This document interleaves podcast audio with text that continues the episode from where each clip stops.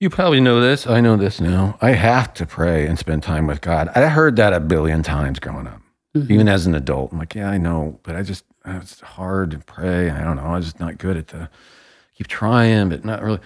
I enjoy it now. hmm But you know what got me? Because you, you think, well, I'm just kind of busy though. I get busy, and was, Eugene Peterson said this. This quote. This is what got me. He said, "People are too busy to meet with God because they're lazy. Ooh, They let others decide what they will do rather than deciding for themselves." wow.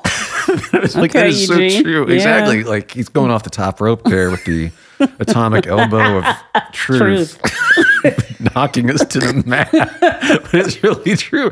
It's like, look, you're just letting other people decide what you're going to do in life. Do you want a relationship with God or not? If you say you do, you trust Him, you'll make time. And Mhm. that got me. I think that's true.